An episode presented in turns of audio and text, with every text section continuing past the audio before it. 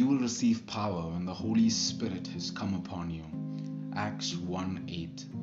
In the concluding chapters of the Gospel of John, we see a discouraged, confused, and scared group of disciples gathered together in a room with the doors locked and the windows barred.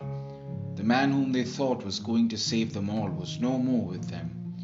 They were hiding behind closed doors out of fear of the Jews and their leaders. Stories were circulating that the disciples may have stolen the body of Jesus as the tomb was found to be empty. Perhaps the authorities would capture them and punish them. They may even be executed. Fast forward to the book of the Acts of the Apostles. We see the same disciples, along with Mother Mary, gathered together in one place on the day of Pentecost. Suddenly, from heaven above, there came a sound like the rush of a violent wind, and it filled the entire house where they were sitting. Divided tongues as of fire appeared among them, and a tongue rested on each of them. All of them were filled with the Holy Spirit and began to speak in other languages as the Spirit gave them the ability.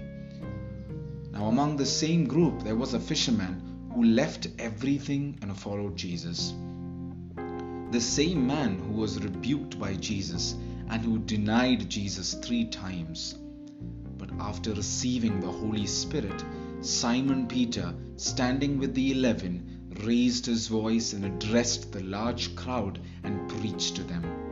The Word of God narrates that after listening to Peter's message, about 3,000 persons turned into believers and became part of the community.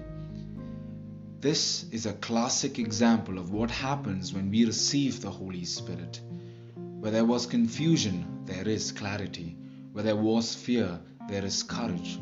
Where there was discouragement, there is greater zeal. The Holy Spirit is a gift that cannot be taken but only received. The church celebrates the feast of Pentecost as a remembrance of this day when this divine gift was poured out upon the disciples and also as a reminder to each one of us that our mission is to be filled with the Holy Spirit and be the Lord's witnesses to the ends of the earth. Let us pray. Heavenly Father, the most precious gift you can give us is the gift of the Holy Spirit. We thank you for the feast of Pentecost, but we are renewed by the anointing of this divine gift.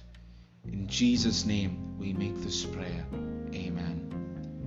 Jesus, Mary, Joseph, please pray for us. This is the Catholic Baby at the One Verse Project. God bless you.